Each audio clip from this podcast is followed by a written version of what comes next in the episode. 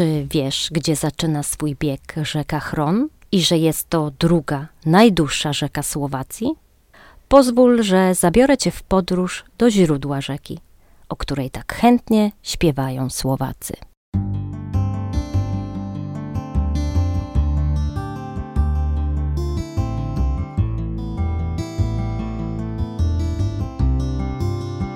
To jest podcast Klubu Polskiego.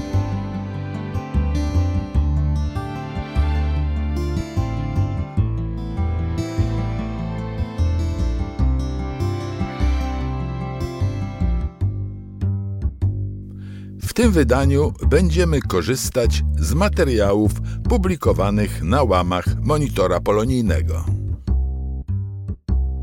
Chorechron, dole chron, jasom chorechronka.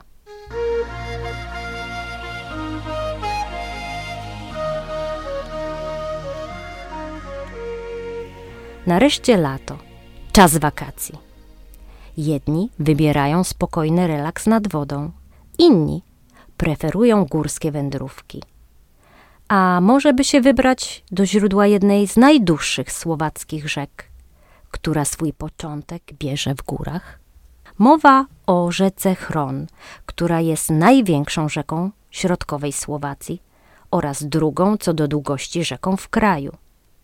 Jej długość wynosi 298 km, a całkowita powierzchnia do rzecza 5464 km, co stanowi 11% powierzchni całej Słowacji. Chron płynie w całości po jej terytorium, aby w pobliżu Szturowa połączyć się z Dunajem.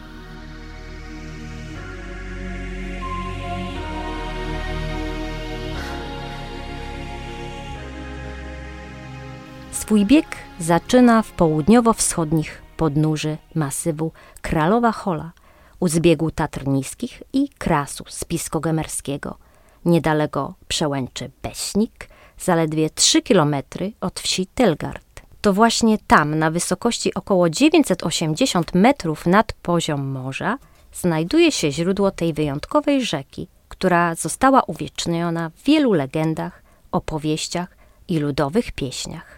Miejsce to jest bardzo popularne wśród Słowaków, którzy chętnie je odwiedzają i traktują jako atrakcję o charakterze narodowym.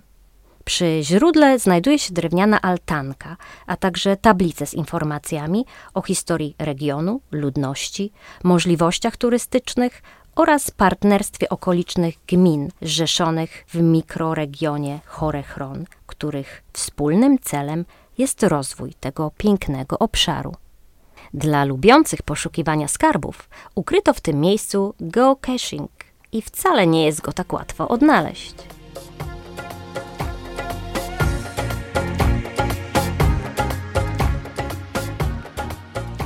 Kiedy patrzyłam na wypływającą ze źródła wodę, zastanawiałam się, jak z takiego niewielkiego ujścia może powstać spora rzeka, która na przestrzeni wieków wielokrotnie powodowała wielkie powodzie.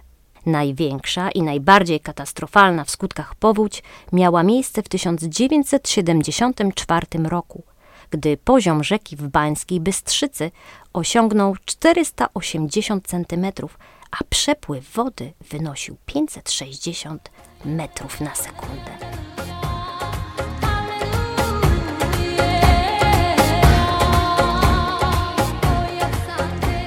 Jak znacząca to jest rzeka, świadczy fakt, iż już od XVII wieku wody chronu i jego dopływów były wykorzystywane do spławania drewna, co uskuteczniano jeszcze w latach 30.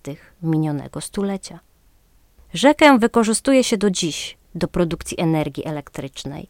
W tym celu wybudowano cztery elektrownie wodne. Chron jest obecnie najpopularniejszą rzeką do uprawiania raftingu oraz spływów kajakowych. Miłośników mocnych wrażeń i pokonywania spienionych fal tu nie brakuje. Przy wysokim stanie wody rzeka jest spławna na długości 272 km od miejscowości Helpa, ale spływ można także rozpocząć w Breznie lub Podbrezowej. Co roku w sierpniu odbywa się tradycyjny slalom po rzece, który zaczyna się w Zwoleniu. Jeden z najpiękniejszych odcinków chronu znajduje się poniżej Bańskiej Bystrzycy. To tak zwany nurtfal wulkanowskich. A jako ciekawostkę dodam, że około 168 roku podczas wyprawy na rzekę Chron cesarz Marek Aureliusz napisał jedno ze swoich filozoficznych dzieł.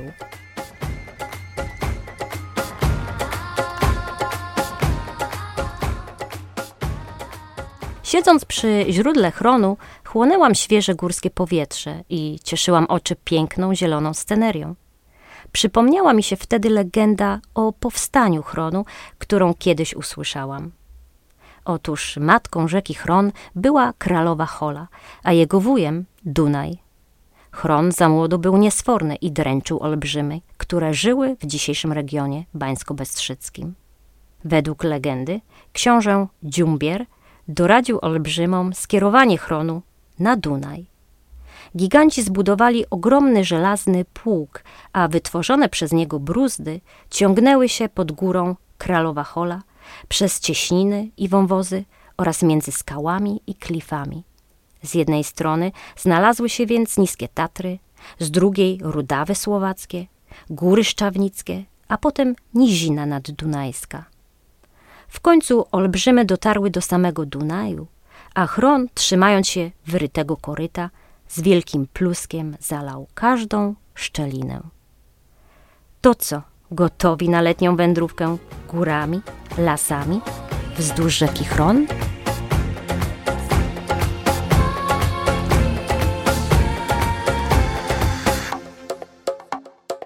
Artykuł ukazał się w monitorze polonijnym w numerze 7-8 w 2022 roku serii Słowackie Perełki autorstwa Magdaleny Zawistowskiej-Olszewskiej. Czytała autorka.